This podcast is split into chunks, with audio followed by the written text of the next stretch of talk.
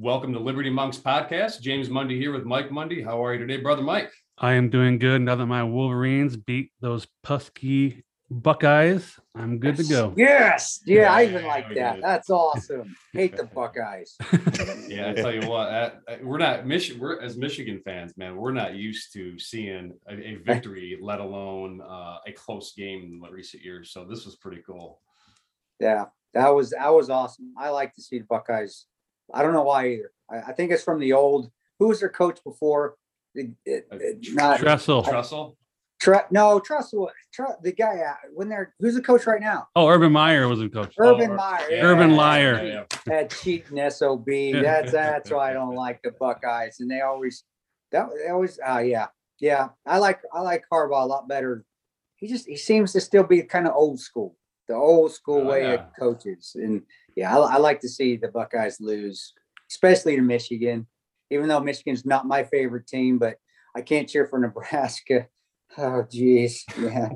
or can and now I'm in Kansas and I can't cheer for Q- KU or just be ridiculed. I'm just ridiculed consistently during college football season because of my teams of choice here.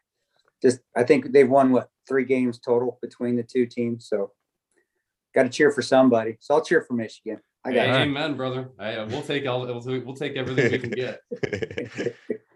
Well, Yeah. it's good. To, it's- it's good to have you guys on. So, um, for everybody out there listening today, uh, we're really looking forward to this conversation. Today, we've got the hosts of the Battle Line podcast with us, Chris Tanto Paronto and Ian Scotto. Gentlemen, it's great to see you. Welcome to Liberty Bucks. Thanks, thanks. Is this a video or is it audio? Because I just waved. That's all right, man. Hey, we, we publish uh, we publish the audio, but we're we're we have the Okay. videos neatly stored uh, for the day when we launch that. So, man, we Ian and I we were talking about that before in pre-show before you jumped on about how difficult it is. Like sometimes you got to edit audio just a little bit. I mean, not, we tried to make it as raw and as as um, as as authentic as Yeah. possible, and I know you guys do too. Um, but sometimes you got to do a little editing. But editing video is a completely different animal, man. Yeah, totally different. Yeah. No, but I was gonna say, man, this is uh honor to be back for the second time. Like it was such a great discussion. And the cool thing was I had no idea what we were gonna get into. And you're always kind of like, oh, is this gonna how is it gonna go? And and uh, you know, even with all the years of doing this, you kind of are curious if because so many shows now are just I always say to Chris like split screen debates and it's like are these guys gonna hate me if I don't agree with them on everything? And it wasn't that experience at all and then James reached out to me and you know I got to do I, I don't know what we could talk about. I got to help Yeah. uh, with a little like secret project. Could I say what we what I Secret course. project, sure, yeah. yeah no I got to write something because I get to do a little bit of writing and I was really honored to be a part of that. Um and and I think we covered a lot of awesome ground last time. I I wanted to say one thing though because Chris knows this. I am always very um I'm always uh, uh, very particular about if if we put out something out there that isn't correct, I want to correct myself because unlike the mainstream media who will just like keep rolling along, I think 99% of what we spoke about was like factual. We we we covered it all. Um I have found out, and I don't know if you did a follow up on this, the story about like Fauci, the NIH, and the dog experimenting with the beagles. Yeah. I think from what I've seen, and this was not our fault because it was reported on by like every news outlet. I remember like in real time, I Googled this and it was like, this outlet's reporting it, this outlet's reporting it. But the original source of the material apparently was a little sketchy. And I think the experimenting on beagles was going on, but I don't think the NIH and Fauci were involved. So I want to correct myself if that's the case. And also because like there's enough you could say about these people without getting into Yeah. false stories. So uh, if that's the case, my mistake or our mistake. But as I said, it was reported on by like a lot of reputable reputable news sources. So um, I'm always particular about that. I, I don't like to cover anything, even in our show, unless I'm like I'm 100% certain of this, um, because it's important. So We'll I- give I- we'll give Fau- we'll give Fauci a pass this time, but uh, Well, that's, No, you know what what, we love- James- James about- brought it up too, and then I I kind of Googled it while we were talking, and I was like, yeah, it's being covered here, here, and here. And then more recently, there's been some fact checking on it. and. I know nothing about them. Te- I, see, this is all new. That's why I, I love the Battle Line podcast because I don't pay attention to any news. So I, when he brings something up, I am genuinely surprised. I'm not trying to fake it. I'm like, holy shit, that. I said, I didn't know he was testing on beagles. Are you shitting me? Or You he wasn't. quit. He wasn't. Someone was though. Some some someone science was, experiment uh, yeah, and uh, uh, and Hillary Clinton wasn't responsible for uh, what we are doing in Libya. Someone was though, but she Right. wasn't. So I just I I'm. No, that. but I I- and because I do want to make that clear though, because it, it wasn't Yep. NIH apparently. So just to make it clear, want to get that So, out there. What what was it on the Disney special that Fauci already has on? You know, he's already ta- you know we haven't even got out of this whatever we want to call it, this pandemic, epidemic, you know, uh, hibbity bibbity virus thing, and he's already on Disney touting how awesome he is. That's awesome, Disney. Good Yeah. job. That's why we did not go to Walt Disney World this year. Thank you, Mickey Mouse. Uh, just wa- okay, but we're, we're going too far. Are we getting too political? I don't want. No, you, you know what I'm wondering, Chris, though, because you are You're, you're you making were me like go down a road I do not want to go. No, No. well, I want to I want to ask Chris one thing though that's actually like not political at all, and then I'll let you guys actually host the show. I feel like Yeah, taking yeah, no, let's just, But, let's uh, just keep this it- keep it going. Yeah, for those who don't know, like Chris is a Disney fanatic, so I'm wondering what what like is this the first time in how long that you haven't gone? Wow, to Disney? you're right. The first time in holy crap, you're right, bro. 10 years that Wow. we haven't gone to Disney at all in a year. And we usually go around Christmas time. Yeah, I'm a Disney Vacation Club member. My my my little cards, my my Visa cards has Mickey Mouse, you know, Mickey Mouse, Mickey Mouse watches. I used to wear those downrange. I actually was wearing a Mickey Mouse shirt that night in Benghazi. We just couldn't put in the movie, the actual No way, Mickey really. Mouse shirt. Um, so yeah, it Ian's right. Ian knows me very well. It's a big deal when I do not go to Disney World. I'm I'm I'm pissed at something, and then pissed off at Disney. Well, as a uh, as a Florida resident, we get discounts on family passes. oh, So my wife and I awesome discounts. Well, we bought a pass just prior to last January, and all this went down. We haven't gone all year, so Wait, mo- it- money wasted. It it, it it's kind of sucks because Yeah, it you know it is a place where you could kind of go and just forget about all the stuff that's going on around in America and the Yeah. world. That's why you went there. That's why every time I come back from deployment, we would go, man, it's been longer than 10 years. It's been 20 some years because we used to go every year when I get back from deployment because you could get away from all the crap that's going on in the world. You could get away from it. I just and watch your kids be happy and have fun and and now you go there and it's central part of the whatever movement it is this week. I don't know. I, shit, you know. I, so uh, it's kind of sad. Disney's lost. I think Walt Disney is turning over in his grave because that place should always just be uh, it's sanctity of just family and fun and not movements and and all this other stuff. That's what Disney is. And I, you know, I, I don't know. I, I never, I never saw racism at Disney. I saw every family having fun and enjoying themselves regardless of ethnicity, religion, race, gender. I, everybody was just having fun. And now you go there. I, I did, we went there two years ago. I think I talked about the end when I went there and man, just, I took my mask down to drink a drink of water. Then I handed it to my That was son, last year. a- Last year. was it last year? It was last year. He was he was four at the time. I swear the one that somebody just popped out of the bushes and yelled at me to put a ma- get my mask up. I look at him like I'm I'm giving my four year old a drink of water. I, it was like Well- a rea- okay, we're done. Me and my Well, wife were like, and, we're- and that's we're the thing. done. And and we, we that's the went thing, down Chris. to uh, Kis- Kissimmee and we had another we have another place we stay in Kissimmee. That Kissimmee. Is that how you say it? Help yeah, me yeah, out, kiss, Florida. Kissing me. And um, we are like, screw Disney, we're out of here. And we went and stayed there for the la- the next 10 days where it was, yeah, the, the Nazi mass Nazis weren't, you know, so it's sad, man, that, that, that Disney's kind of turned into that way. And uh, yeah, we won't be heading back there anytime soon until this, until they fix themselves. Well, that's the thing, man. Every, everything's been politicized, and all these organizations, these woke quote unquote organizations, are starting to, you know, uh, get behind it. And it's like, all right, then in one breath you see that, and you, you get yelled at for pulling your mask down. The same thing happens on airline flights and in a bunch of I- places. The- same damn thing happened to my 13 year old at the zoo in Florida. I mean, they don't do it anymore, but when, when, we were in like, you know, right after the lockdown stuff.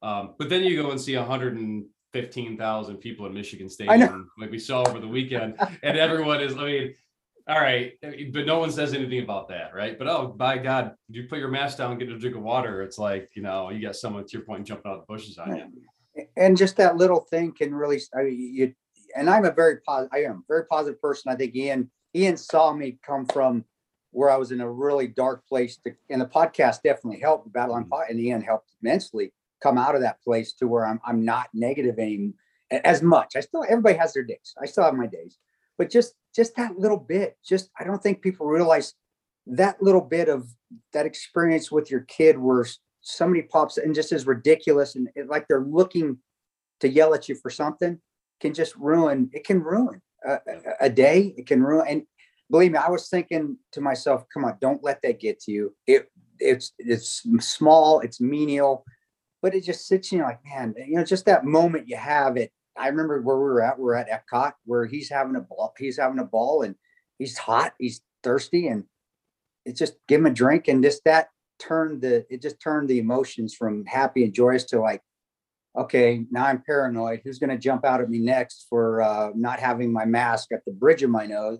It, it, it, it just it's stuff like that that Yeah. that I, I, I don't think uh, I don't think the government or those that are really big proponents on the mask or whatever other mandates are out there realize that the damage that they're doing to and it is it, it seems menial but the damage that's happening to the country it's happening to people um, because of really silliness. And ian and i are in agreement of this too that hey you want to get a shot in a vaccine go ahead. If you don't go ahead. You know it's it's your choice. Your doctor says to do it my doctor tells me to do it i'm doing it because my doctor is going to tell me to do it not the government. But forcing people or yelling at people or doing your virtue signaling to people that's not necessary.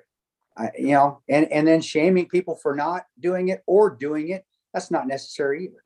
It's your individual do what you want to do and and and do what you think is right for you. And that well that's that's what i serve for. I, I know that's what i went down range for for a lot of it. Aside from it being fun i did enjoy what i did. But um i think a lot of veterans and people that serve feel that way. It's like no and jack murphy and, and other rangers i served i know marty Skov the same way. We served so people had the freedom to do what they wanted to do. That's that's it. I mean not to go out and break the law and kill and do, but to go out and enjoy themselves without having to wear a mask it, it, it's it's it's just normal stuff that that that's that's that's what freedom is. It's those small things you know? For the record, I've never seen Chris, you know, because you always say, "Oh, you're in like a dark place." I've actually never really seen Chris negative, or the, to me, you've always been a really positive guy. I think just, uh, I know just from discussions, I think it got overwhelming when it was every day. Yeah. You have to do a media hit here and media Yeah. here, and I, I know that's not your thing, and you've found balance in your life. But I don't, I've never seen you as a negative guy. I know that you went through those times, but publicly, Chris has always been an inspirational guy, and uh, all the Oh, books thanks, you've put out, that's always been the over you know, the underlying theme of of every book that you've put out is inspiration and finding positive and thanks bro you know that's i think that's why we work together so How we're, you- we're gonna interview ourselves you guys stay out Right. Hey man, we could just be flies on the wall for sure. How did you two meet, by the way? Um, actually, he was the when we met. It's when I was doing a lot of the mainstream media, doing a lot of the Yeah. Sirius XMs, the Patriot Network. I was going on Unger and Steel, which were they on the POTUS channel or something like yeah that? Yeah, they were on potus yeah Lotus, and then Fox, of course, and that's when actually I was still doing some CNN at the time in New York, and it was was it Wilkow or Web Show? Yeah. Wilkow. yeah it was Wilkow And um, I went on Wilkow show, and Ian was the engineer for it, and we just we just created a friendship through there. That's where we met, and uh, he was cool. I thought he was pretty cool, man. he, uh, he was all right. He and he he I love you know he just he suited me with his quiet storm Barry White voice too. He's got that man. Just makes me feel all warm and tingly inside when I hear him talk. Yeah, but then we just stayed friends, and then when he went to the company that shall not be named to do That's to head up their their their media. Um, we had a mutual friend in um, Andrew Dwyer, uh, Saint. He was a GRS. He was he worked with me on GRS. Was a Marine Recon, Force Recon. He passed away, you know, a few years ago. Um, but we just stayed in touch because we had that common friend. And then, you know, whenever Andrew worked at that company that shall not be named, whenever he said, "Hey, come on the show," well, Ian was running the show. So how many times I do soft? Oh, I almost said it. How you many times it's did I- fine you did soft rep i'll say uh i don't know like probably A half lot. a dozen times or so Yeah. and came in studio and all that i i think the um the way you know everything chris said that that's pretty much how it went down but i think every person that i meet in my career that i end up uh liking and having like a long-term friendship with it's just that that um bond of like as they say, I guess in New York, like real recognize real. And and I could tell Chris is just a genuine guy, and hopefully he feels the same. Or even James, Of like when you reached out to me and you said, "Hey, do you want to write a forward for this chapter of a book?" I- like I could see you're a genuine guy. You're putting out great stuff, and of course I'll do that. So the people who I think are just, uh, and I Chris has encountered this way more than me, but like Yeah. the people who are just networking and trying to be attached to someone who's more famous than them, you could easily pick that out. And I think people who um you have you have a real bond with, you're going to want to stay in touch with long term because you just know who's phony and and who's a good person. Yeah, and that's that's one thing about New Yorkers, you know, that a positive I can say about New York is he'll start to laugh. Oh, I'm, I'm, I'm all right. I'm Midwest, dude. I'm hayseed. I'm a redneck. Come on, I'm a, I'm a I'm a picker. I'm a picker and a redneck. What are you gonna do? That's why. But you know, I, one thing New Yorkers New Yorkers can read people. I'll say I'll give them a, and and to have Ian say that and he he could he knew. I mean, if I was full of shit, which I am at times, but it's real shit. It's not fake shit. It's real shit.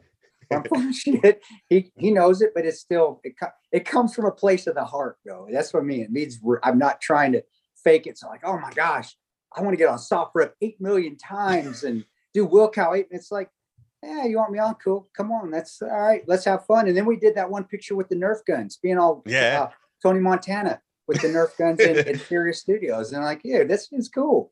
He'll, he'll, we'll do a little Tony Montana Vatos Locos forever stance with Nerf guns in the Sirius XM studio. I like this guy. So it just, and again, we just, we just, yeah, you're right. We just, dude, he's, he's no bullshit and we don't always agree on everything. But the thing No. is, is that I think we've only got one fight and it was a misunderstanding. Yeah, yeah. one time. Um, and we can talk about that down when we get farther into the conversation if you want to. But really, it was no. okay, I see your point. You know, it, it's there are many people you can actually stand and be like, you know what, I see your point. I don't agree with you, but I understand where you're coming from, and, and you see my point. You're not trying to change my opinion.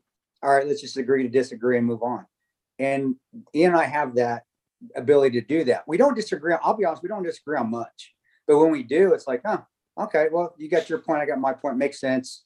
I at least I know. Do we? I don't think we do. Yeah, We no, I feel the same way. And actually, it's cool to say, like, coming off of Thanksgiving, I'm sure you guys have experienced it. And I, I see way too many people um, losing fr- friendship with their family members because this family member feels this way and you feel this way. And, you know, seeing my uncle in Pittsburgh, he's like way to the left on a ton of things. But am I, am I going to lose my love with my, in friendship with my uncle because he doesn't think like me? Of course not. It, it- it's such a stupid way of going about things, I think. Like, the- these Yeah. are people who will be here for you no matter what.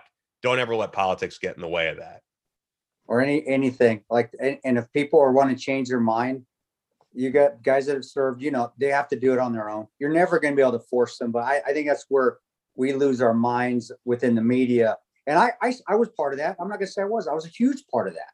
Of you need to think like me. I'm always and you, you you don't go on Sean Hannity's show or you don't go on Bill O'Reilly's show back in the day on Fox show if you weren't trying to change mine. You wanted people to think like you. And um, I just saw that that's that's uh, nobody's going to tell me to change my mind. Who am I to tell you to change your mind? I'm going to have my views. If you come to those realizations that maybe my views are right or my opinions are right, great. Maybe I'm wrong. I don't know. I'm I'm not God. There's no. There's only one God. Nobody's nobody's perfect. Nobody has all the right answers. You have to figure those out for yourself. And that's where where you know Ian and I honestly I, I think we have that same kind of mindset. It's just yeah, you know what? I may be have a view on one thing today. Maybe I'll find out something different tomorrow and I'll have to change my opinion on it. And that's the other thing too, is that we're willing to do that. I think on the podcast, people see that, that we aren't hard fast. Well, I said it had to be like this. The sky was green. I know it's not green anymore. it's blue, but I'm going to stick with this and say it's green. No, it's like, you know what? You're right, dude. Yeah, I, I, I got it. You know, I'm wrong on that. I think I'm gonna have to change my opinion on that, and my view, because two plus two does equal four. It doesn't equal three, and the sky is blue. Um, and so I, it, it just the podcast with us, my opinion, has worked out that way, and that's why when we have people on our podcast, every once in a while we get down in the weeds a bit, and it depends on the on the guest. I mean, it's hard to not get in the weeds when you have Ted Nugent on or Alex Jones on. We still try to force them out of the weeds. For sure. but that's why the podcast has always been positive because Yeah. that's what life's all about. It's just living a positive, good life. Who gives a shit about your opinion? Honestly, what it should be is what is your opinion on how to overcome adversity and obstacles? And I guarantee it's not watching Fox News or CNN all the time. That's not the answer. It's something else. And him and I have grown up so differently too. You get two different, two different opinions, two different mindsets of how we've each overcome our own adversity. And he's still young, and I'm old as dirt. So you're getting a young, optimistic view, and you're getting the old, grouchy, jaded Clint Eastwood on his porch, get off my lawn with the shotgun sort of view. You know, so you're, you're getting a lot of stuff. No, Um, it, it yeah. just it just seems like too. Um, you know, you make a good point. You, we used to be. There's always been a separation of like ideals, right? You've always had people Yeah. that you know, hey, I think this way or I think this way, and then you'd have a spirited debate over it. You have an argument over it. It's almost like people have forgotten how to argue. They've forgotten how to Yeah. listen to another person's perspective. Actually, this quote popped up on my phone like yesterday, and I, and I, I read this like ten times because I was like, gosh, this is this. It kind of spoke to me a little bit, but it says um, sometimes people hold up hold a core belief that is very strong. When they are presented with evidence that works against that belief the new evidence cannot be accepted. It would create a feeling that is extremely uncomfortable called cognitive dissonance. And because it is so important to protect the core belief they will rationalize ignore and even deny anything that doesn't fit in with the core belief. And it's That like Brick- 100%. That brings up mean- my abnormal psychology classes in, in college. That's exactly, remember, y- y- you're spot on, dude. It- it- we, people's paradigms cannot be challenged anymore. As Yep. immediately the wall goes up. But when you take the blue pill instead of the red pill, and you start seeing what life really is again, you're able. Wouldn't that wait? Wouldn't that be the red pill instead of the blue pill? Help me out, yeah, Mason. I know movies better than you, and you Yeah, the, the blue pill is Okay, like the let's I just want to be naive it, Take the everything. red pill. Yeah, he had we'll it pull back. Yeah, we'll it's- pull- the, Took the the red that- pill instead of the blue pill. Whatever Morpheus took, that's the pill. you're Red, take. red. Red pill. But well it's you know, like it's then like- you're able to get your paradigms challenged. Uh, People can't do it anymore. They can't. Oh, I got it. My par- no, my paradigm. No, your paradigm may be in question. Let's let's let's take a look at it. And maybe it's not, but we can rationalize it. I, I work for the CIA. They can rationalize anything. Yep. They can ration. Uh, it was one of the biggest things that we would make fun of them for. That's why I joked them. That's why I always made fun of them because they really could rationalize if, if the chief of the base said the sky was green, they could rationalize the sky was going to be green. And that was a joke. I would make. They hated me for it. I, it was a you know. That's why I know it's offensive now, but I'll say one of the things I used to put up on their screens or their lockers when they came into a room, especially if it was a young CI case officer, was the old scene from Tropic Thunder with Robert Downey's Jr. character. It was a still with him looking like this, and it said "Never go full retard."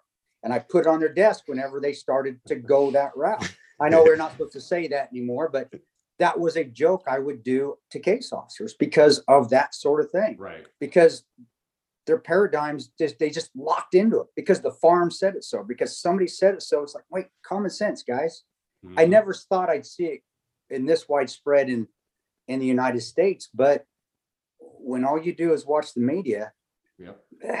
and you keep getting reinforced that group think theory you're you're gonna not be able to have your paradigms challenged because we're all going to be Robert Conrad with the Duracell battery on our shoulder going, I dare you to knock this off. You can't tell me I'm wrong.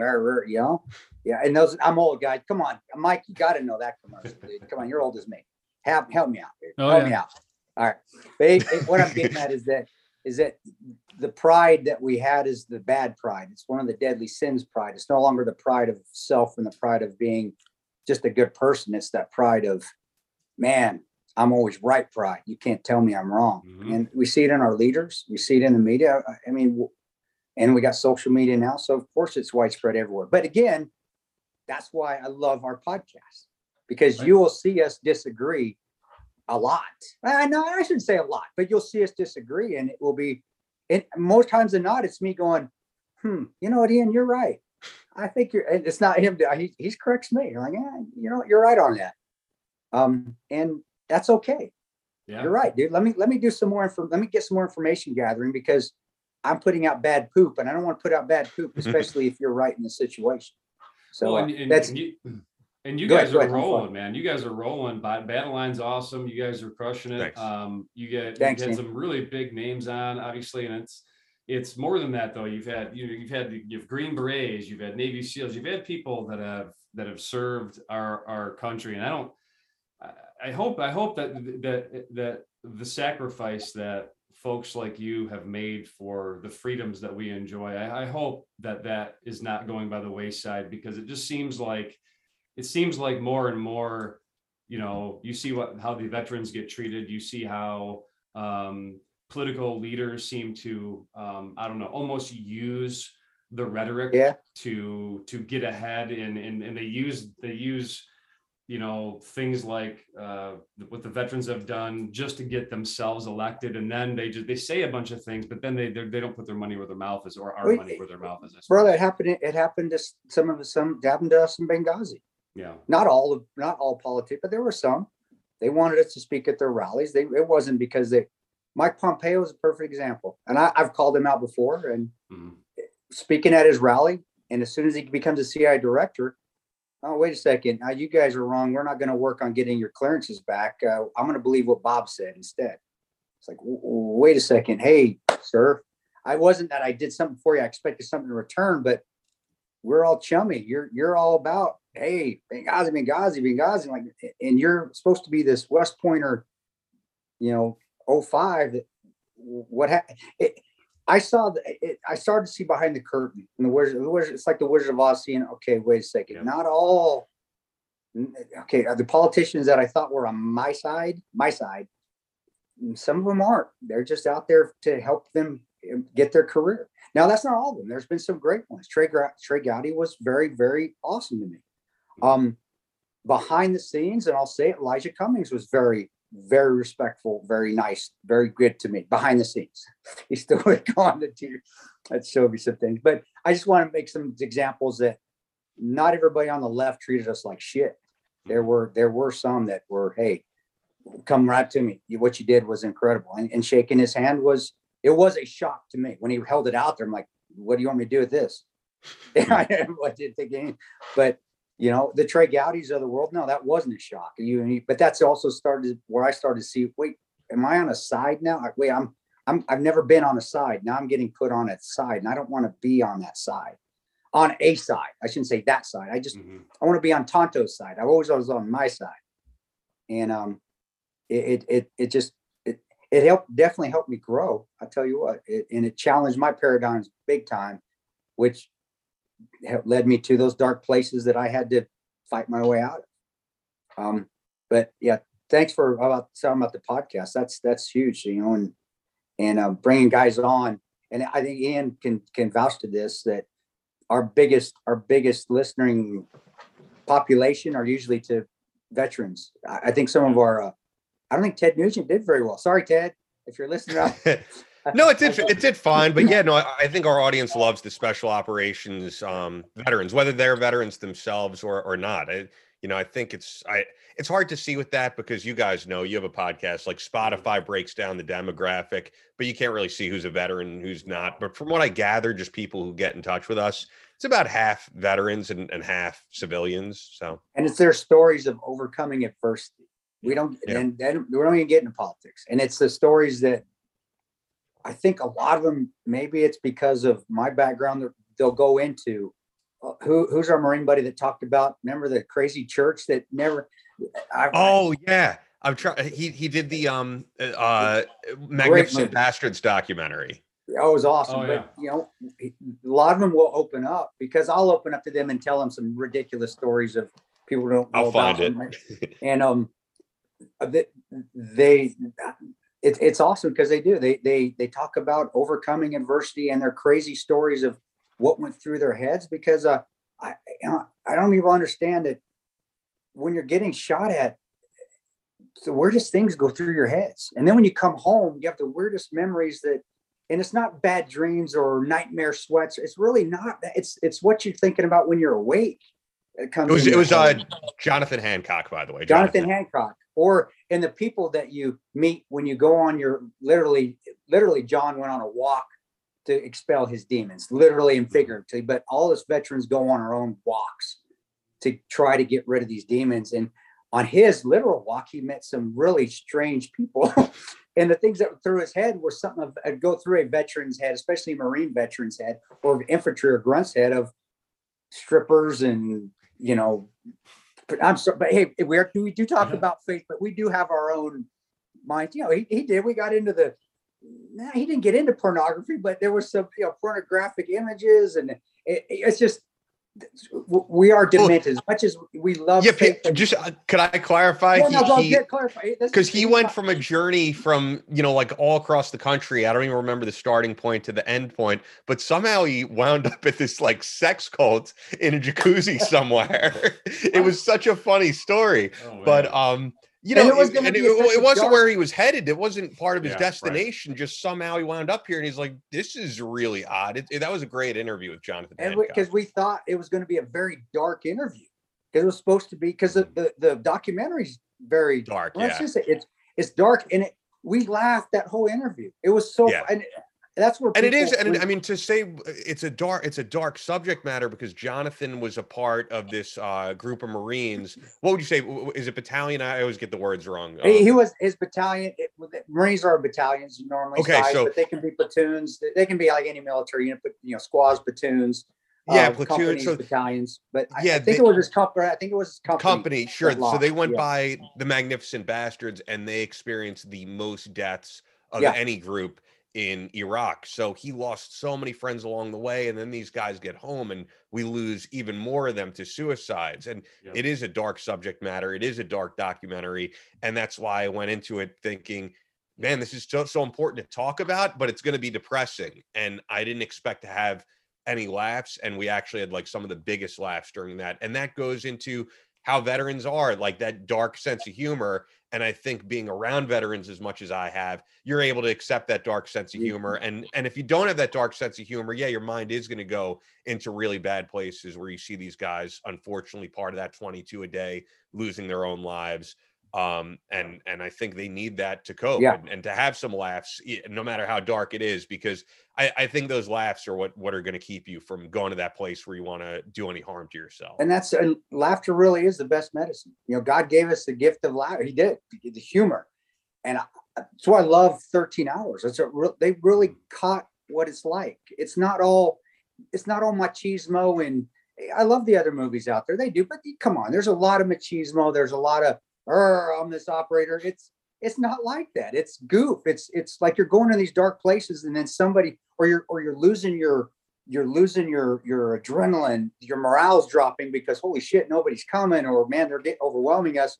And then somebody out of the blue will say something just totally stupid off the cuff from a movie. You'll quote a movie line, and everybody will start laughing, and your spirits pick back up. Yep. I remember Jack when we were running back with all that equipment from getting all the uh, getting all the classified information. We didn't know what the fuck classified was when we ran to get it from the State Department facility, and we looked like a couple of looters running back through these cars and burnt buildings and windows. Mean, we did. We got guns on us, bullets everywhere, you know, magazines, drone, everything. We're carrying all this computer equipment. You know, I, I am a pick. I'm Mexican, guys. He's Portuguese, and I, I always say this in my speeches too, because I call Portuguese Mexican light. They're kind of Mexican. They're like half Mexican. But you know, we're running back. So we got these two minorities running back, and he looked at me, and goes, "Man, this we just robbed the Best Buy," and he said it in like the Cheech Marin voice. This was during the fight. This was in the beginning of Oh the fight, gosh. and it was like, "Holy crap!" And my spirits went.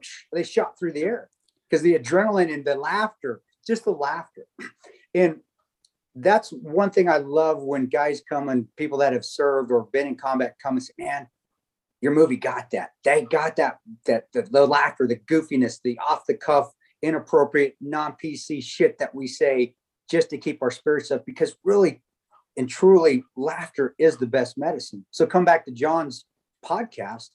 That's why we were laughing because I I know both of us. I was thinking of some other things of some horrible things that went on, but he was also, of course.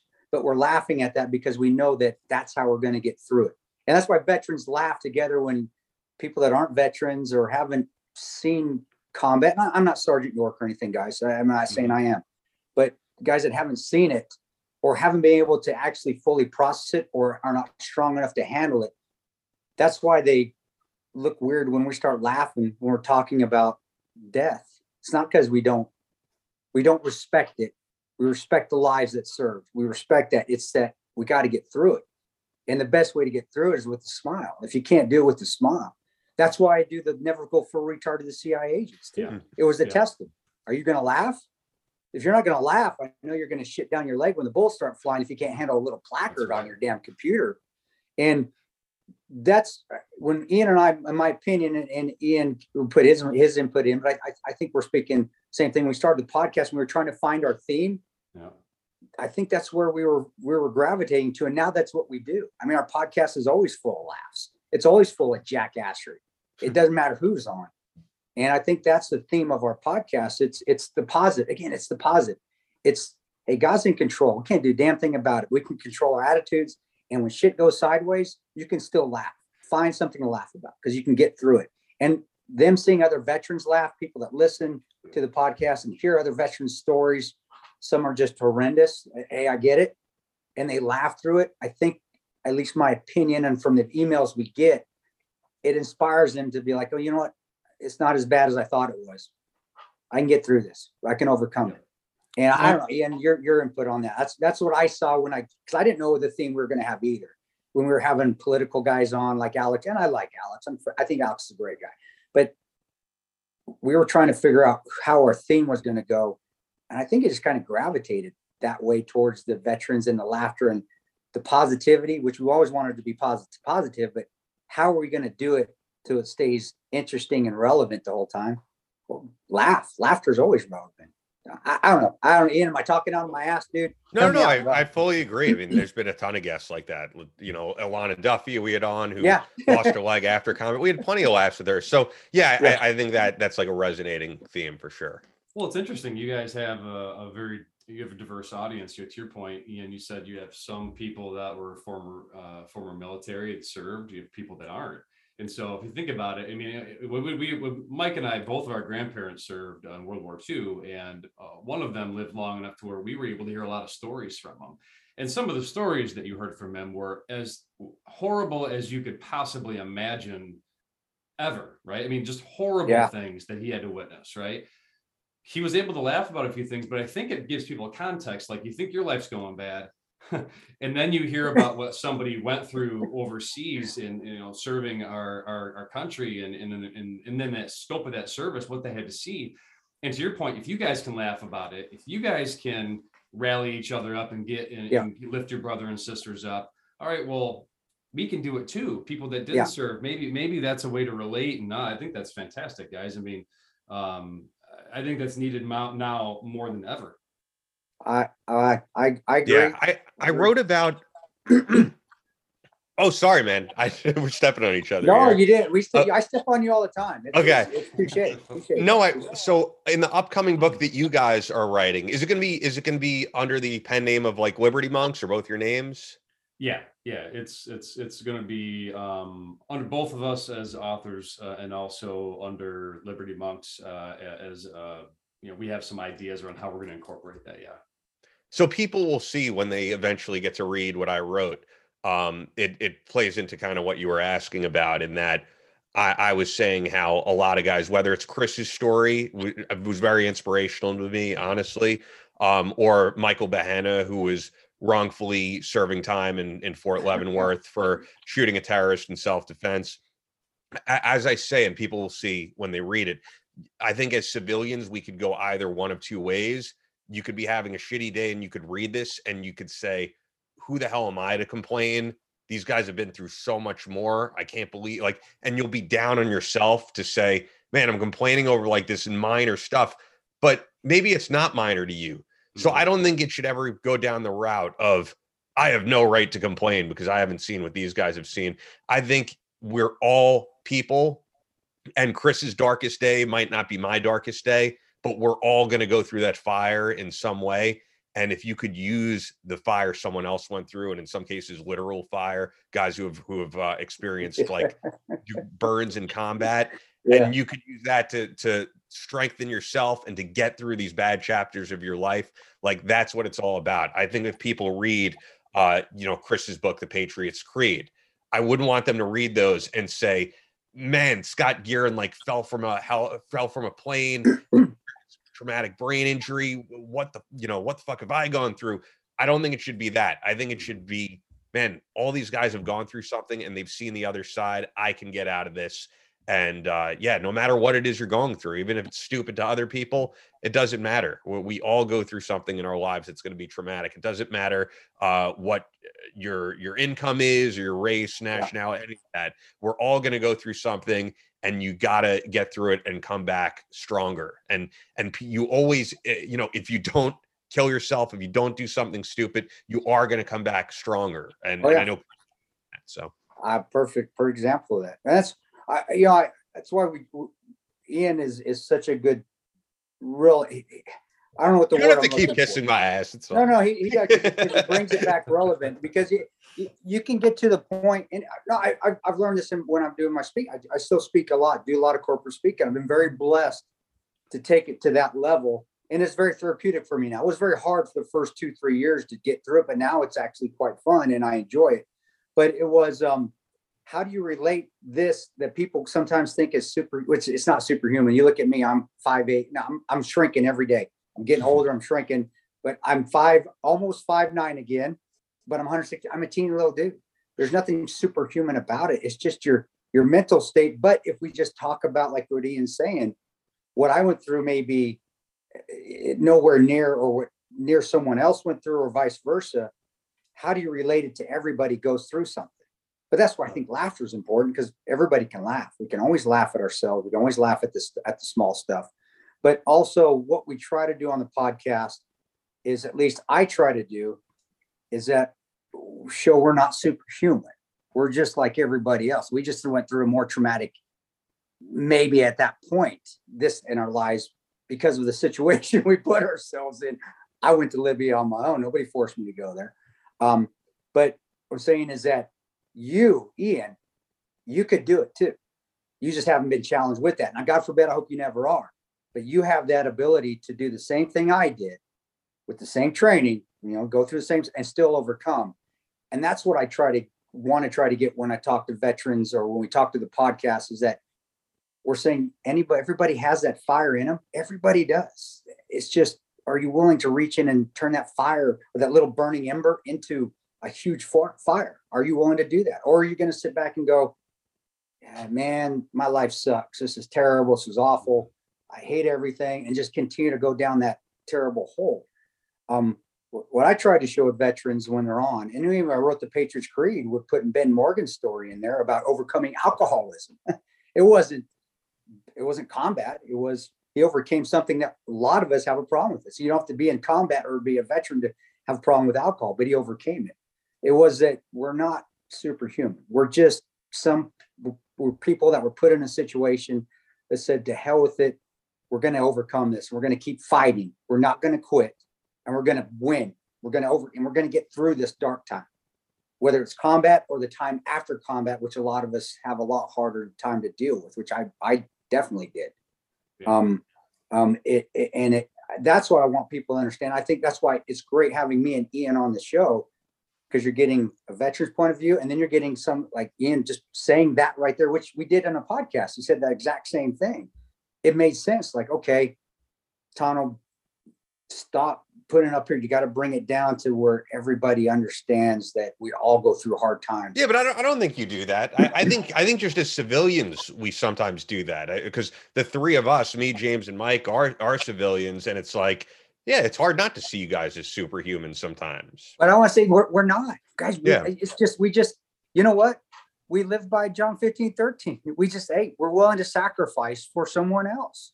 But that doesn't have to mean giving your life either. It can be, and I- use an example on the podcast. It can be letting somebody in the grocery store line when you're in a hurry. It can be opening the door. Remember when chivalry was a big thing? You know, when that was, that was the woke, that was being chivalrous. It, it's that sort of thing. And we can do that daily. And I did that.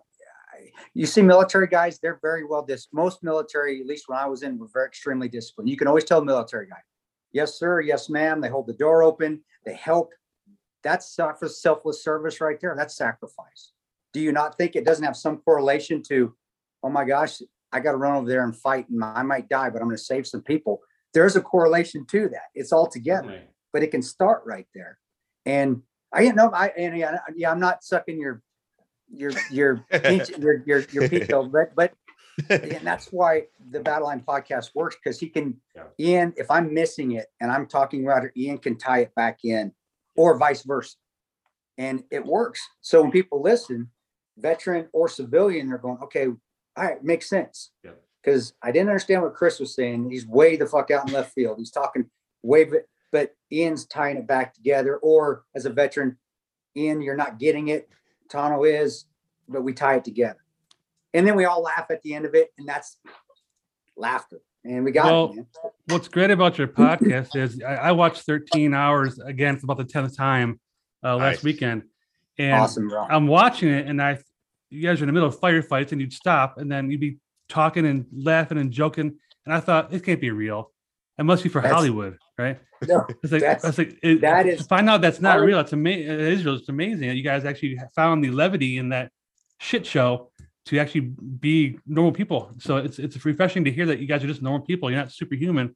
no. Yeah. We all have problems. Jack was having problems with the tree getting cut down in his yard. He found out his wife. That was a movie. His wife had just told me he was pregnant, and he wasn't going to tell nobody because he was like, "Holy shit, I got all these bills."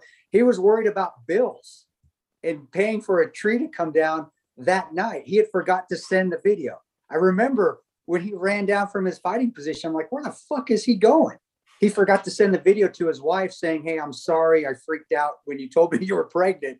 That was not movie magic. It gives me chills think because it makes me smile. Cause I remember, I remember watching him go down the, the roof from the building and being like, and like, oh my gosh, they got that in the movie. And, and we were on set for a lot, we helped out with a lot of it. So we wanted to make it accurate, but that that's real. Or sitting during those dull moments going, man, this ain't this ain't 2002 in Iraq. This ain't 2003 this is this isn't we're not up here fighting for patriotism and freedom anymore. We're up here what the fuck are we doing up here? That's why when Rone and jack talk about hey man we did it for something bigger back in the day that something bigger was gone. That's a that really was a hit at the government. That was a hit of going we're not doing things to get Osama bin Laden anymore or to go overthrow terrorism. It was just to go into countries and destabilize them. Like, what the hell? What the hell are we doing? But in the end, we're still going to fight together and be brothers together. We're still going to get through it. But we're going to talk real to. And that that was we all had those that same conversation on our respective routes. It's like, man, that something bigger's gone. Yeah, well, hell with it. Let's keep fighting. And and, and it, it it it really it, especially it really 13 hours really brought home what it's really like, to, at least in my opinion, at least what my experiences were. If I'd have gone through it when I was younger, maybe my experience would have been different. I bet you it would have been. I probably would have shit down the leg and gotten a fetal position, and I would have been like this in the corner. But we were all in our 40s. All of us have been deploying for up to 10 years. I'd been on my 10 years of deploying at that point. I don't even know how many deployments I've been on. So that's where we get back in faith, though. To think that God didn't have that team there with all that knowledge, all that seniority, all those life experiences. He didn't have those guys there with us there that night for a reason. Well, there was a reason. But that's thing we can get we get into in the podcasts. Like, man, God's still in control, whether you like it or not. And I can reflect back and look back at that night and be like, man, they really had the right team there that night. Senior guys going through a lot of life shit, not just combat, just just things at home that make you stronger that we knew we could get through it. And we're going to keep fighting. We're not going to give up. Um, if we'd had anybody else there that didn't have that intestinal fortitude and that inner strength again not from just serving but from just life itself i just had a new baby girl you know you know and it, oz is just his daughter was his daughter was drinking and getting into trouble going through just normal daily problems you know, I, I don't think it would have made us stronger. We wouldn't have been as strong as we were. So it was the combat, it was the training, but it also was just being a dad and a husband and a brother and a father and and you know, a dad, dad and father are the same thing, right? Ian, my, I'm, I'm, I'm, I'm Some are I don't know. In today's culture, right, Who you never knows? know. Who knows? Yeah, if you're like Like, Caitlyn Jenner, you know, you could be like the father, Yeah, the mother. Yeah, you gotta have the right pronoun too. It's Is it- uh, But Yeah. that's where the podcast, the bo- really battle line podcast, Yeah. because we we can get into that, and it and we do get into combat, but then we get into it because I want to know. I want to ask a guy, well, what's it like at home now?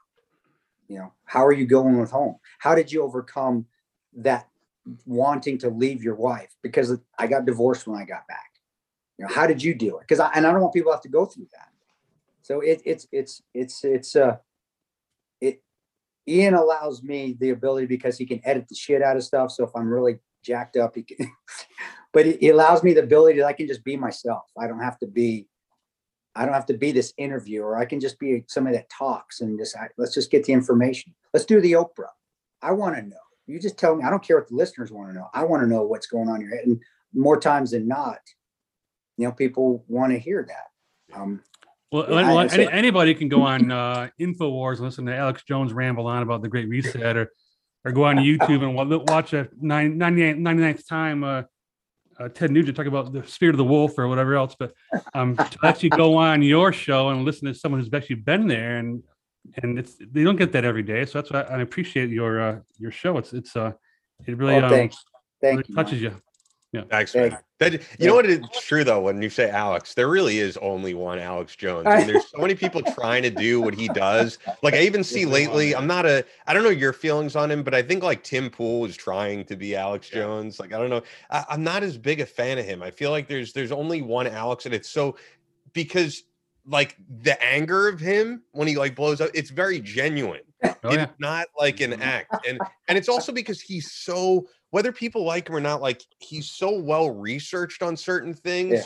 that he he has sacrificed so much of his life to really dig into some of this information. And look i don't agree with everything alex says but it's just it's kind of interesting. And it but it also goes to show like how much getting into that world could take out of you because you look at these old pictures of Alex Jones. Alex was in like amazing shape, and he said himself, he's like, I, he's like, I became like Job of the Hut.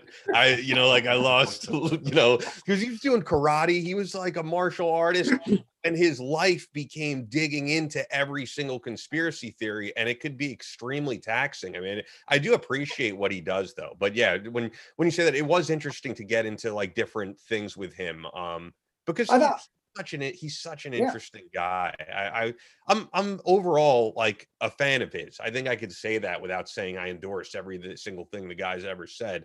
Uh, I just think it's important that we have a guy like that. I mean, because to me, he, he's very symbolic of free speech because he says everything you're supposedly not allowed to say, and he's felt the fire from it. He's been deplatformed from everything, yet he's still out there doing this. And and like it's interesting. The same day that you read news about that he's getting sued for this, this, and this, he'll he's on a podcast like that recent one he did with Blair White and Tim Pool and Joe Rogan. I don't know if you guys watched that one. Out of the trailer. still- yeah, and Yeah. he's still like enjoying life. I, I like in some way. It's it's cool to see. Like there's he's one of a kind, man. He really is. But I I get exactly what you're saying. Like Ted Nugent, yeah, he's gonna say the same thing in certain interviews. So it was kind of interesting hearing about um, you know, like he rarely even Well, talks his about dad, you know, guitar and music, and that's what I want to hear from him. So and his dad, you know, his dad growing up, his dad was a Marine, and that's why I grew up the way he did. I mean, I back in the day, I have much respect for for all those World War II veterans and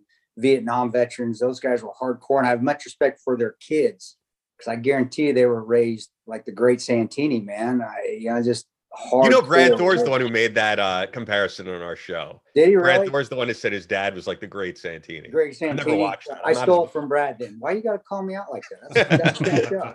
I have a Yeah, mem- I have a good memory for that stuff. Like who You're said what? But uh, but and, and on the Alex side, Alex actually is a friend. Um, Yeah. I don't agree with everything he says either, but generally he's a very good dude. You know, Yeah, I'd go. I'd go sit and have a beer with him and let him talk and and do the Oh, who yeah. wouldn't, I can't man? I can't do the wouldn't? voice like you. I I can't. my voice is more. I do more of a David Webb because I worked with David for so many years. It's like David Webb here, Sirius XM Patriot, one twenty five.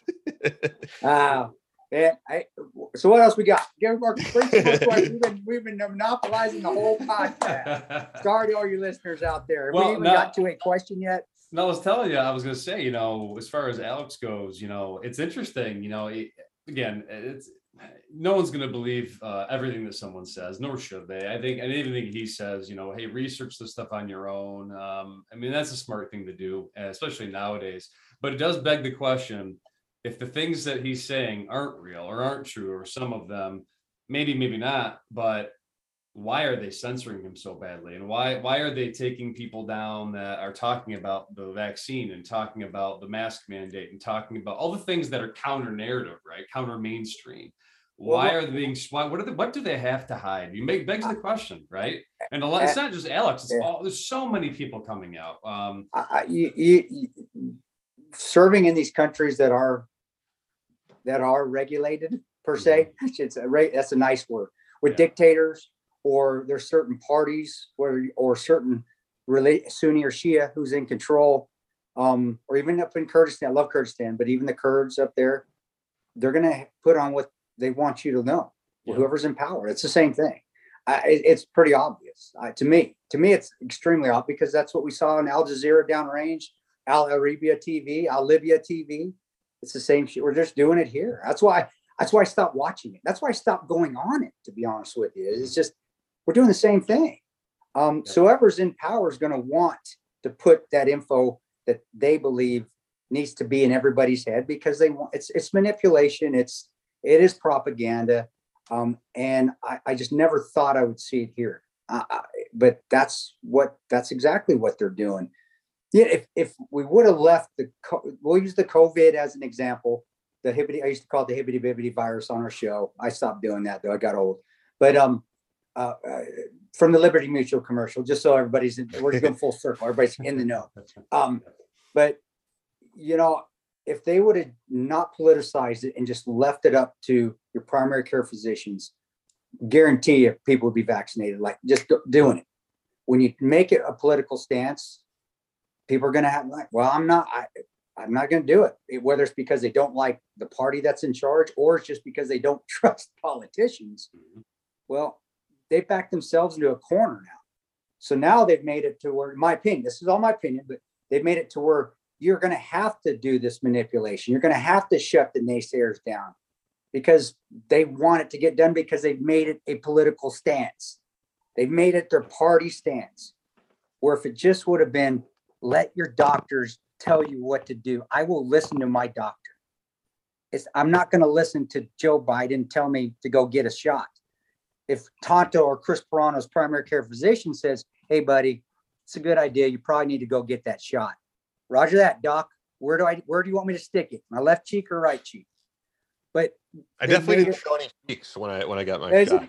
But uh, I, no, what I what what Alex actually said in our show, and uh, this is what I've always believed, is he's like the the way to combat certain speech is always through more speech, not through censoring other people's speech. I've I've always believed that. I mean, the only things that should be censored really are, you know, death threats. If, if you're going out there saying I'm going to go to your house and I'm going to shoot you, yeah, that that needs to be censored and that needs to be taken as a terrorist threat. Um, but if it's just someone's different view, even if you're putting out bor- bad information, you combat that with good information and you let people decide from there. Um, but you know what? This actually ties into something going on today that I'm guessing you guys may have seen, James and Mike. Probably Chris hasn't because I always know Chris. I don't. I, I watch. keep I up was watching uh, Um, Tiny but House like Jack- on Jack Dorsey today. Um, but Jack Dorsey today ste- stepping down from Twitter. Uh, I was not surprised to see that because Jack Dorsey has always exp- expressed a more libertarian view, very big on Bitcoin, like tweeting out the works of Hayek. And I don't think the platform is what he wanted it to originally be. The platform originally started out as a much different thing. Um, and I think sometimes corporations, once they're publicly traded, they get so big that even the CEO himself doesn't really have the power to make that platform what it should be. And I was not surprised to see Jack Dorsey stepping down. Um, and I think with Jack Dorsey stepping down, it's actually going to be even more um, taking down of certain accounts because I think he was like the one guy standing in the way of uh, I don't want to see everything get taken down that's not of the same belief as ours. Um, but yeah, I was I wasn't surprised by that, and that ties into what we're saying about uh, massive censorship and and that type of thing. Um, yeah, certain things. Look, terrorist threats and all that that that needs to be handled. Um, anything with uh, involving children, of course. Anything. Yeah. You know, child pornography or, or anything uh, sexual in nature with children, yeah, that all needs to be taken down. But if you're putting out, even if it's misinformation on something, yeah, you just get the word out about why this is misinformation, cite the right things, and let the people decide from there. Um, that that's always been my viewpoint. Media, media is all powerful, guys. Every veteran that has served knows that from serving in Iraq, Afghanistan, or if you've served in Yemen or Libya or Somalia or anywhere. uh, Media and who has control of it is the one that has the power. Yep. We're starting to see that here. I should say we're starting to see that. We do see that here. The difference between Americans, though, is most Americans aren't going to stand for it. And like Ian said, they're going to be a dissenting opinion, and we still have the ability to put that out there in another media form, whether it's maybe not be CNN or Fox or whatever, but we still can put it out on a podcast. So our podcasts are so important. We can still put it out on maybe a social media platform. Yeah, it might get pulled down. My buddy John Burke, I don't agree with everything he has, but he's he's good at what he does. He's good at troll. He's a professional troller stirring the pot. But even when his stuff gets pulled down, it gets seen by quite a few thousands of people before it gets yanked down. And a lot of times he's he's right. He, he, shows the hypocrisy of it all.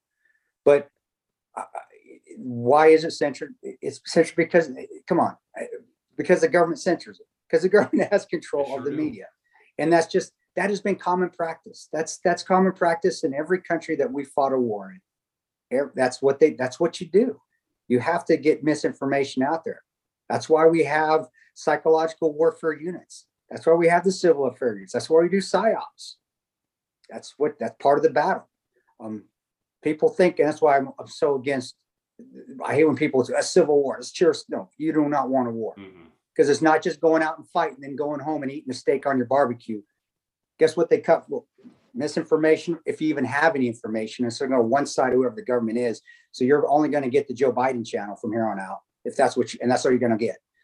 Plus, no sewer, no water, because that's what we're going first. No electricity. We're destroying the infrastructure first because that deteriorates the morale, and then you go in and you decimate, and then the fighting starts, and it doesn't end. Yeah. It doesn't end because wars are fought when both sides think they're right. And we just discussed this that it's hard for people to be wrong, except when you're on the Battle Line podcast. You can be wrong Could- and we're still going to be discussing. Can I add And one thing? And continued. I want to add one thing, and I'm sorry if we're monopolizing here. No, no, but I, ahead, want to add one thing because when you talk about the Civil War thing, I think this is interesting, and it's been a big topic. I know you know you guys get into this too. What would even be the lines, right, in a national civil war? Because go look at the electoral map. Like, for example, they'll be like, "Oh, New York will be, uh, you know, on the blue side, Democrat." New York is a very conservative state, and I know people Except will for, be like, except for that little pocket. Yeah. except for the except- city basically people don't seem to get that like if you i live on long island all right? I see i see maga trump stuff every single day. I see you know with like trump flags flying that's long island. Like long island is like the most red place that there is almost. And and so it's so ridiculous to me to think like oh new york is going to be this way. And i'm sure you see it outside of detroit. We really don't have blue states and red states. We have actually a red country with blue cities. Cities. that's yeah. that's the way that it is. So what would the what would the civil war be it would be my entire state now has to go along with what midtown manhattan does it doesn't Actually, really actually, sense. well, from from a tactical standpoint, actually, your city's fucked because they've already they've already fixed themselves in their position. The rest of the state just needs to surround them, immerse, and just destroy. I'm kidding. We're don't go in there. I'm just playing, guys. I'm just I'm saying tactic from if you think from a tactical mindset, cities are screwed. You don't want to go Yep. fight in the cities, but all you gotta do is cordon them off. Here you go. Take your cities. You guys have what you want. We got everything else. The farmland, the cattle, the, the water, we got it all. You can have you can escape from New York right here. Snake, go live with Snake Plissken right there. Get in there. Take it out.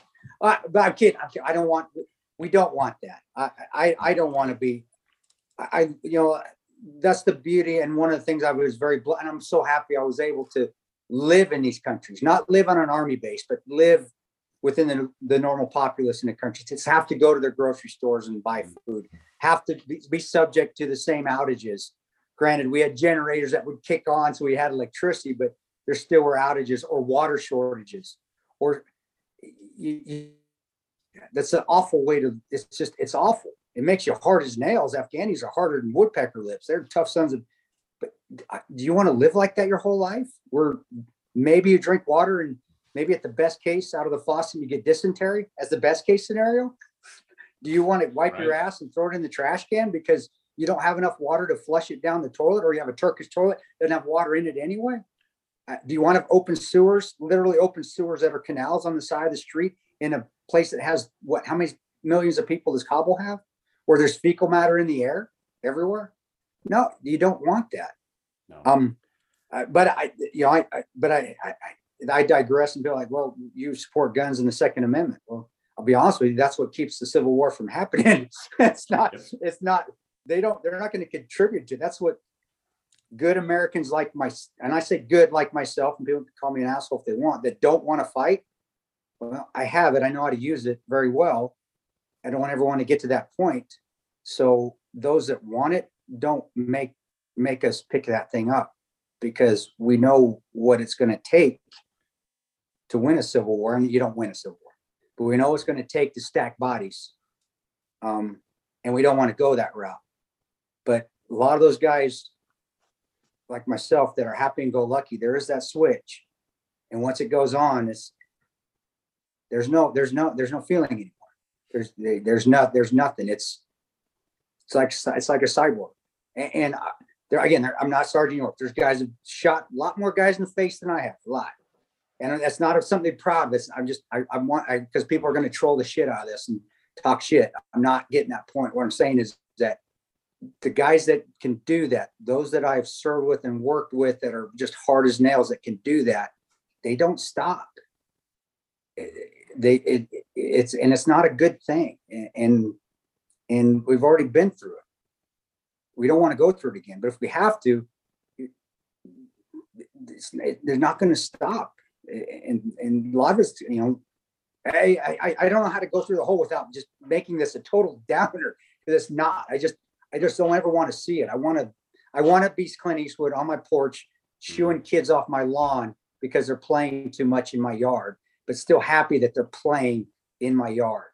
You know, I, I, so those that talk Civil War, uh, me and Ian are the same. It's like shut the hell up, shut up. Well, it's You interesting. They these you have these people talking Civil War. This is not you don't you don't get another character like your video game, right? I know. I mean, you don't you don't get you don't you know it's not. So it's it's absolutely absurd. And then you know to think that you'd want Civil War. To your point, you made a good point. You're like, all right, the first thing that the enemy does is go after infrastructure. Do you man? Could you That's- you you have a city like New York or Detroit or LA or you name one. that If that infrastructure goes down, you got maybe 72 hours before there is complete mass chaos. Well, you already saw you already saw that happen. We already had test runs on those, Yeah. and we had electricity. We just lost. You know, Starbucks closed. Look what that happened. Look what happened. Mm-hmm. you know, it's, I, you know, and that's that's where um again, we're we talk about it here, and and Ian and I have discussed it on the show, but we get into it and we just we don't dismiss it. We just say you're an idiot. I, I- I'm gonna call it. I don't like to call people idiots, but you're an idiot. If that's what you want, you're an idiot Yep. because it's not, you don't get to go to McDonald's and have a happy meal when it's done. There ain't no Exactly. McDonald's, man. You're gonna be eating rat meat. You're gonna eat, yeah, carne de raton is what we're gonna be eating, man. You're gonna be, you're gonna be Sylvester Stallone down in, what's, what's the movie with Wesley Snipes where we went down? Oh, it was a great movie too. Or you'll be eating, um, you know, now that this would go down the conspiracy rabbit hole, but it is true. You have uh, Bill Gates is now the largest owner of farmland in America, I heard while that. at the same time saying that you know we should be getting off of red meat and we should be eating this mock meat, this Beyond Meat. That's what they're trying to get us on. Is just that we're going to be eating soy, we're not going to be eating animals anymore. And that's not conspiracy to say. I mean, that's been No. fact checked. Bill, Bill, why is Bill Gates the largest owner of farmland in America? I and while making those same statements. Complete, in complete, respect- complete coincidence. Mu- Yeah. In much respect, that it, brother, I tell you what, I respect Bill Gates in this point. That was a hell of a tactical move. Holy shit. That was brilliant. Brilliant tactically to do that, to be and own all that because you have the power. You got land. One thing being out here in the Midwest, land is money. Yeah. And the more land you have, you buy that land up and you keep it.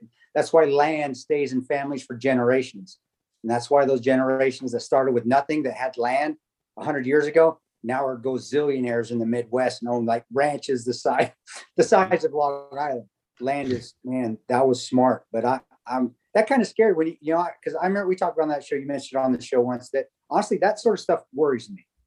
Not to the point that I'm gonna lose any sleep over it. I'm still gonna go down and hang out today and be happy and fun, but you know, it, it does. That that's a tactical move right there for control. And what do you do? He did, he did it fair and square, got the money. I think he did. I mean, I don't know. I'm sure there's shenanigans going on behind the scenes always, but he's got the land. What do we do now? Civil War? I'm kidding. I was a joke. See, I went too far, I? I went too far down that road. But yeah, yeah, that that that kind of stuff worries me. That's when you're like seeing Josh. But maybe he just wants it just to have it because he's gonna grow. Do you grow soy? I'm kidding. I- I- well, I'm with you, man. Girl knows fake cows to get that beyond me. That's right. Yeah, I got fake you. Cows, exactly. Beyond cows, right? Um, well, I- I know, guys. I know that we're probably. I know that we're running up against our time a little bit, but um, there was uh, there was something that I know Mike and I really wanted to know, and it has to do with um, the experience you had in Benghazi. Um, and then, and again, the, the the mainstream media in Hollywood is notorious Sure. for shifting the truth or just completely lying, um, whatever you want to call it. But you had mentioned that the movie actually depicted it pretty well. Are there are there details that happened that you wish you would have that you would have seen in in the recollection of that? Um, the- Yeah, you know, and and if anybody wants to see like, and they can really find out where the differences in the movie, the book, the book's spot on. We we Yeah. wrote it. We just we couldn't put our names on it at the time because we were still within the internal process getting cleared by the CIA.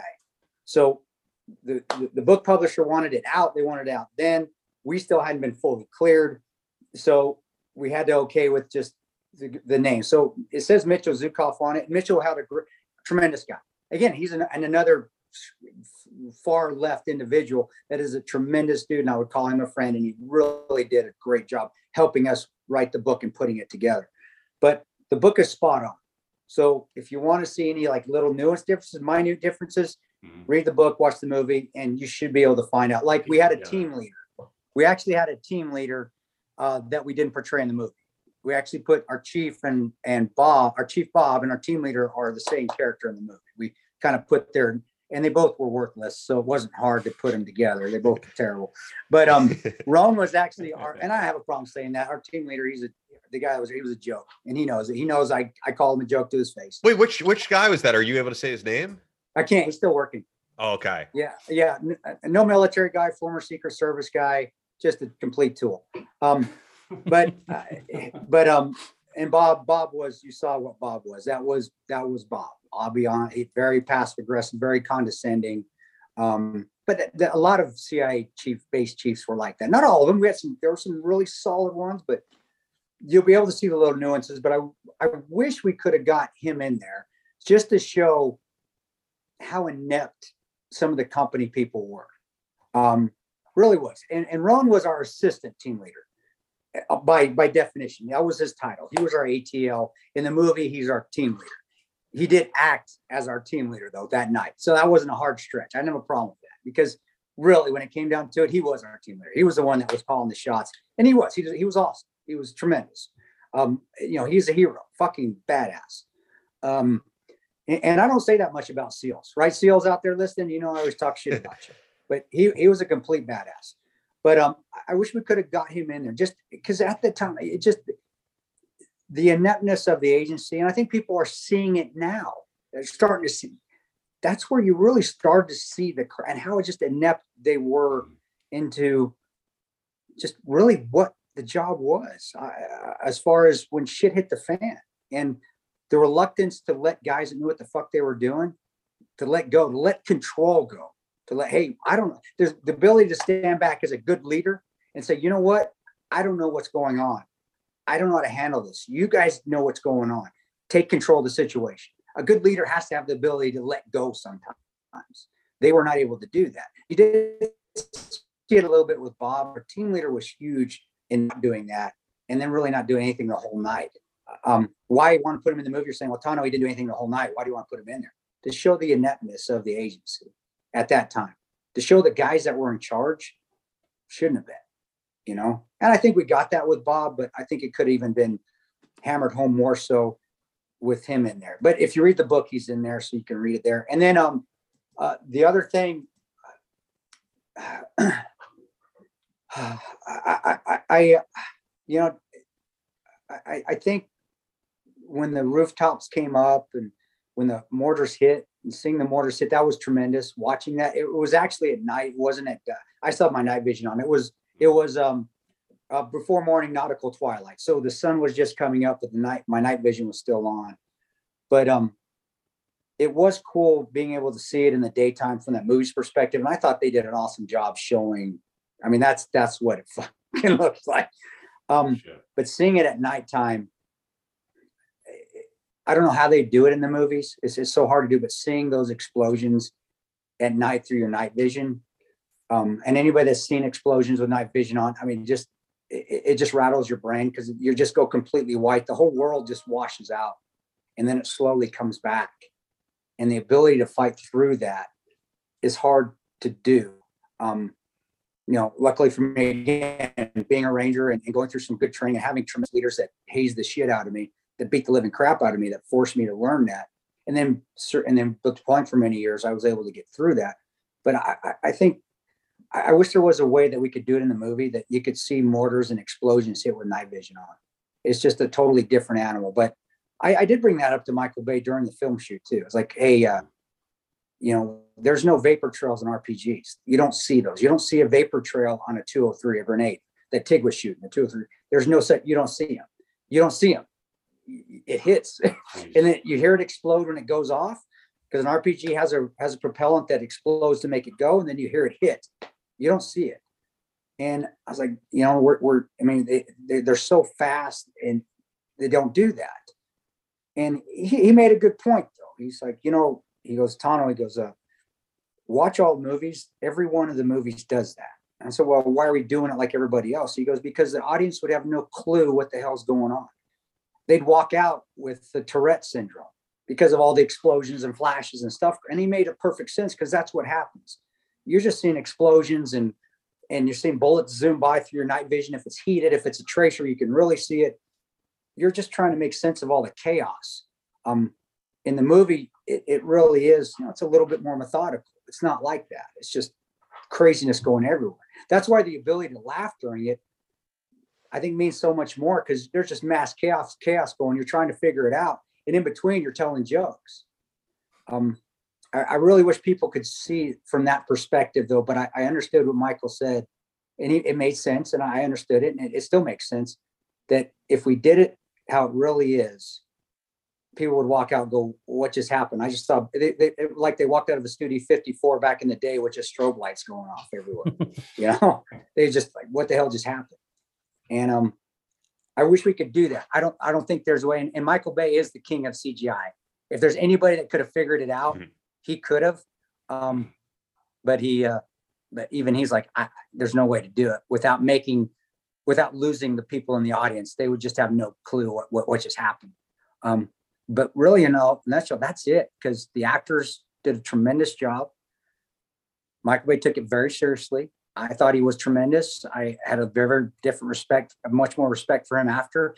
And on a positive side, I had a much more respect for Hollywood after, because not one of them, not one of them brought Hillary's name up. Not one of them thought that we needed to change it because it might. Because and uh, each of them did they know it in the back of their minds that it might affect the might affect the the election that year. Of course they did. But every one of them wanted to get it accurate. Yep. And every one of them was extremely respectful to the situation. And every one of them did what they could to get it right. They would even redo scenes if actors' hands positions were in the wrong spot. They redid a scene where Pablo was pulling uh, the charging handle back on that Mark 46, that machine gun with his palm down. Rain, no way. You may be a Marine and do that, but Rangers, it's this way. And I saw that scene. It was during the, the when we got hit by our, the first RPG, the first counterattack at the consulate. And I was there on set when that scene was going on.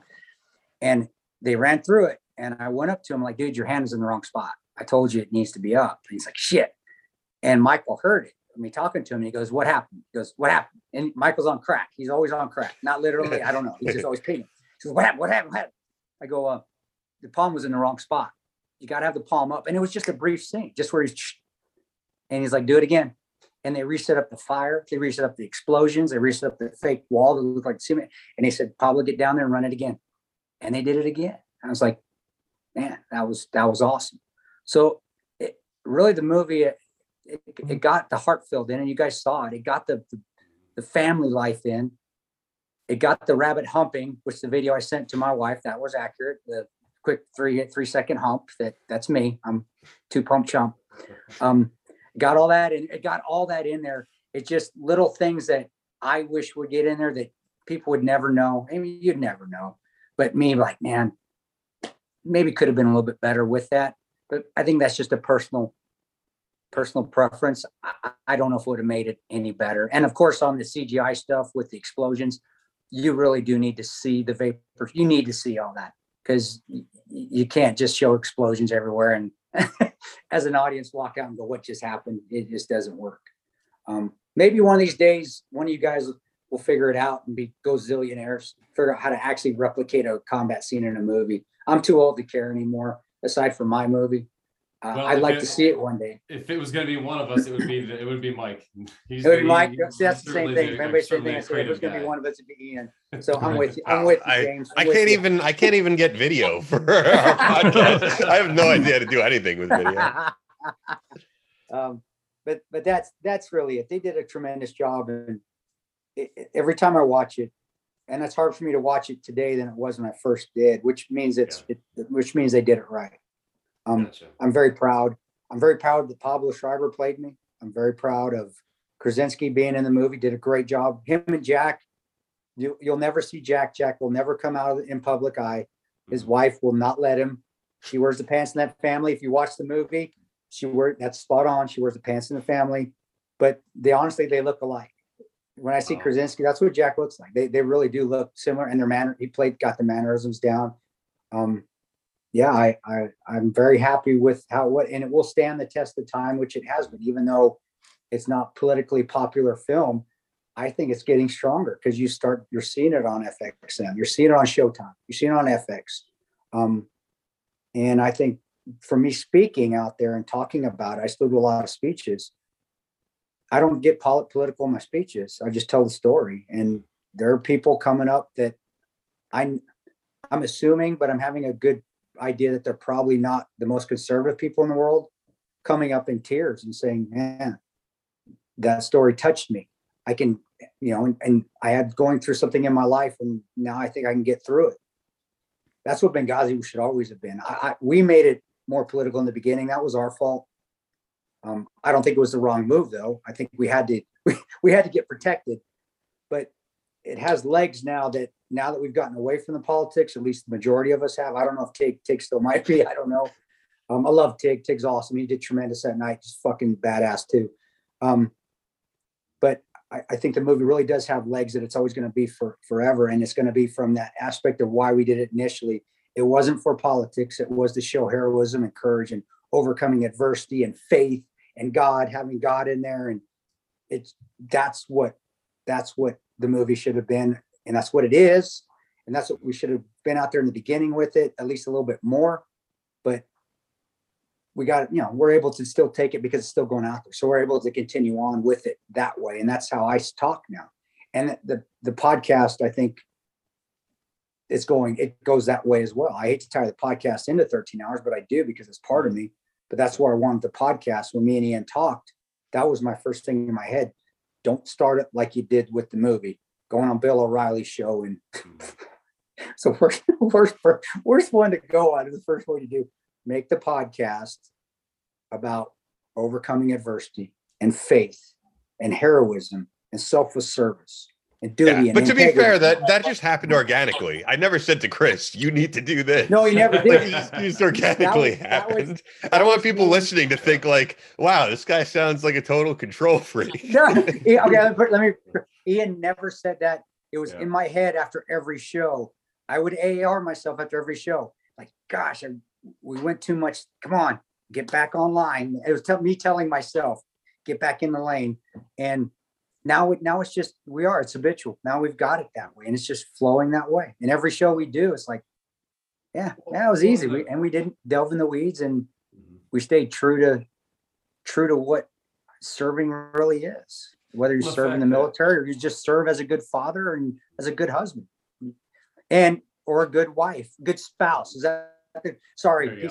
Good spouse? Is that what it is? Partner. I don't remember. Ah, what the hell? Good husband other. and wife. Let's just say husband and wife. I'm keeping it right there. That's it. Well, it's interesting, man. I mean, the fact that you shed light on this and just talked about how authentic and and and spot on it was for the most part. I think people right now, the people that we're talking to anyway, are starving for truth. They're starving for authenticity. There's they've been fooled at so many different angles with propaganda. The fact that you can have a movie that comes out that really depicts what you guys went through and and what it and and now people can discern what that means to them in their life and you to Yeah. your point the adversity that they're able to go through they see you they see that there's some realness behind it i think it goes a long way and i think yeah i think that's a, one of the main reasons why you probably will see that movie continue on because it's as it's as real as it gets right It, it is. It really is. And, and- and it was, it was, it's awesome. It's awesome to watch it. I, I know, I, sorry, I, I doze off, I fade off a little bit. That's my senility kicking in. No, I fade off because I, I remember the movie and I remember downrange. I, I I remember, I remember, holy, I remember that. Or I remember doing that in Iraq, the car chase scene. Oh my gosh, I remember doing that in Kabul. It was damn car chase. scene. That happened all the time. Or throwing up the jumbo. I remember doing that. I, and Yep. it, it, it, it makes me, it just reminds me of, it reminds me of a past that I'm very proud of, you know, um, but I don't need it anymore. I- don't need it to feed me anymore. And that's where if there's veterans out there listening, our past is our past. Be proud of it. You know, we accomplished a lot. We did great things. Whether the government did the right thing or not, we did great things out there. But if you're done, it's the past. Close that chapter. Now start being the best, whatever. I- It's in my case again. I be the best father, the best friend, the best husband you can be now. That is our goal now. Be that best person and don't quit on being that best person out there. Uh, or, you know, I, I, I, don't think me and Ian strive to be the best podcast out there, but we do give 110% when we do it. And I know he edits it at 110% because I don't, I, I mean, that's one thing I don't have to do. Uh, thank you, Ian. I couldn't do that shit. I could, but um, be your best at everything you do. Uh, and but then when you need a break, take a break. It's okay. Go sit down, get a rest, take some time for yourself, and then pick up the Bible and read a passage, and then go get out and start again. Yep. My opinion. That's my opinion. That's just it. It's just an opinion. We do not hold these opinions to be what's. I can't. I, I'm thinking. Oh, sorry, Ian. Try to finish it for me. You don't know where I'm going. I'm like a cat chasing a light right now. Sorry about that, guys. no, that's awesome, guys. No, we we appreciate you guys being on. It's uh awesome, very very cool talking to both of you. Ian, great to have you on again. And um, oh yeah. a- a- any any any other parting words that you guys have before we wrap up? I, I had a question for you Go, go, guys. go, go. Yeah. Yeah, no, I I had a question for you guys because you guys get some really excellent guests on here that cover a lot of different stuff. You know, in s- some would say in the conspiracy realm, in the news realm. I would say the biggest thing that I'm interested in that's the most uncovered story right now is the Ghislaine, however you say her name, Ghislaine Maxwell case. Oh, Are you guys planning yeah. on getting like any good guests on about that? Because man, there's a lot to uncover. Yeah, there, there's a there's a whole suitcase to unpack with that, man. Um, Yeah. you know, Who's we, that? uh, we we haven't we haven't really talked much about like um, having any specific guests on that could shed light on that. But I believe me, I mean, it's going to be one of those things where as that that court situation goes underway, I, I tell you what, man, um, for as much pub as that Rittenhouse trial got, they better have everybody covering this and every. But they're not. They're not. They're not going. That's the thing. That's the thing. I know they're not going to. They're they're you know, and that this begs the question. You know, if, if this isn't important, if what's happening, what happened on that island isn't important, with kids and all this other heinous stuff you hear about, what are we doing? You know, so I yeah, I, I do I do want to cover that. I do want people because again, we're we're really trying to expose what's happening. Um, you know, in my field, I see the deceit and deception constantly um, my profession, and I know Mike Mike does in his, and um, you know we're just we're trying to get good information out to people, people that you know they're not hearing it from these quote unquote trusted news sources. They're getting they're being deceived in a lot of ways, and so that was the main reason why we even did what we did and started this this show because we wanted to find out what is really going on and what do the people that are being censored and being told to be quiet and sit in the corner what do they have to say and what is what is it where are they getting their information from and the thing is the more and more of these folks we talk to And then we start to figure out, all right, well, where did they get this information from? It's hard to poke holes in it. That's the thing too, is that the the mainstream media and trusted news sources are not really covering it. So it opens up the you know Q drops and all that, where you're seeing flight logs from Epstein of people who were never on the Mhm. Epstein plane. And then that's where like really bad misinformation comes out. But the the true information out there is so scathing that the media won't cover it no matter what side you're on, because we know as a fact that prominent Republicans, Democrats, from people were all Mhm. on that island. We're on that plane. We know guys like Bill Richardson, the Trumps, the Clintons. They all have ties to Ghislaine Maxwell and Epstein. So it this is going to be the type of thing where the whole house of cards is going to fall down.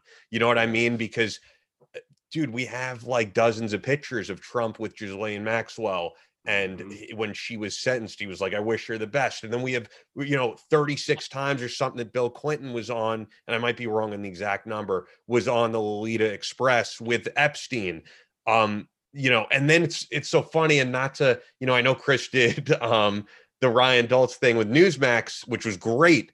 But then when I see on Newsmax, when I even just on my feed, because I don't really watch TV much, that they're constantly putting up um what's his name again ah the lawyer uh who represented trump who am i talking about again you know you guys know him talking alan dershowitz Dershowitz. they're they're always giving alan dershowitz's take on this on rittenhouse it's like dude alan dershowitz Wasn't he there?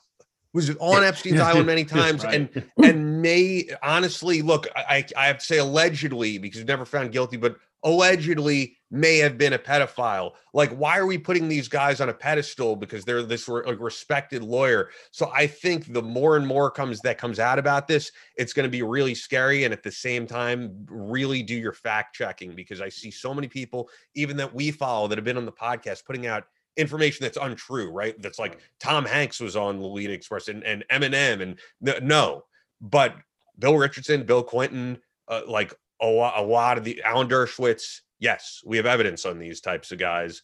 We we have you know the little black book and there's going to be a lot of crazy stuff that comes out and that's going to be covered up for just like you don't see bohemian grove covered in the mainstream sure. media. And bohemian grove is you know oh it's an alex jones conspiracy theory. No it's very true. I'm very cautious and chris knows this of like putting out information out there that's unproven. But there is stuff that we do know and uh yeah that's good. Stuff's got to be covered. And we've known about Ghislaine Maxwell for years. This is not a new story. My friend Jack Murphy, you know, who's a colleague of ours, was writing about this stuff probably eight years ago.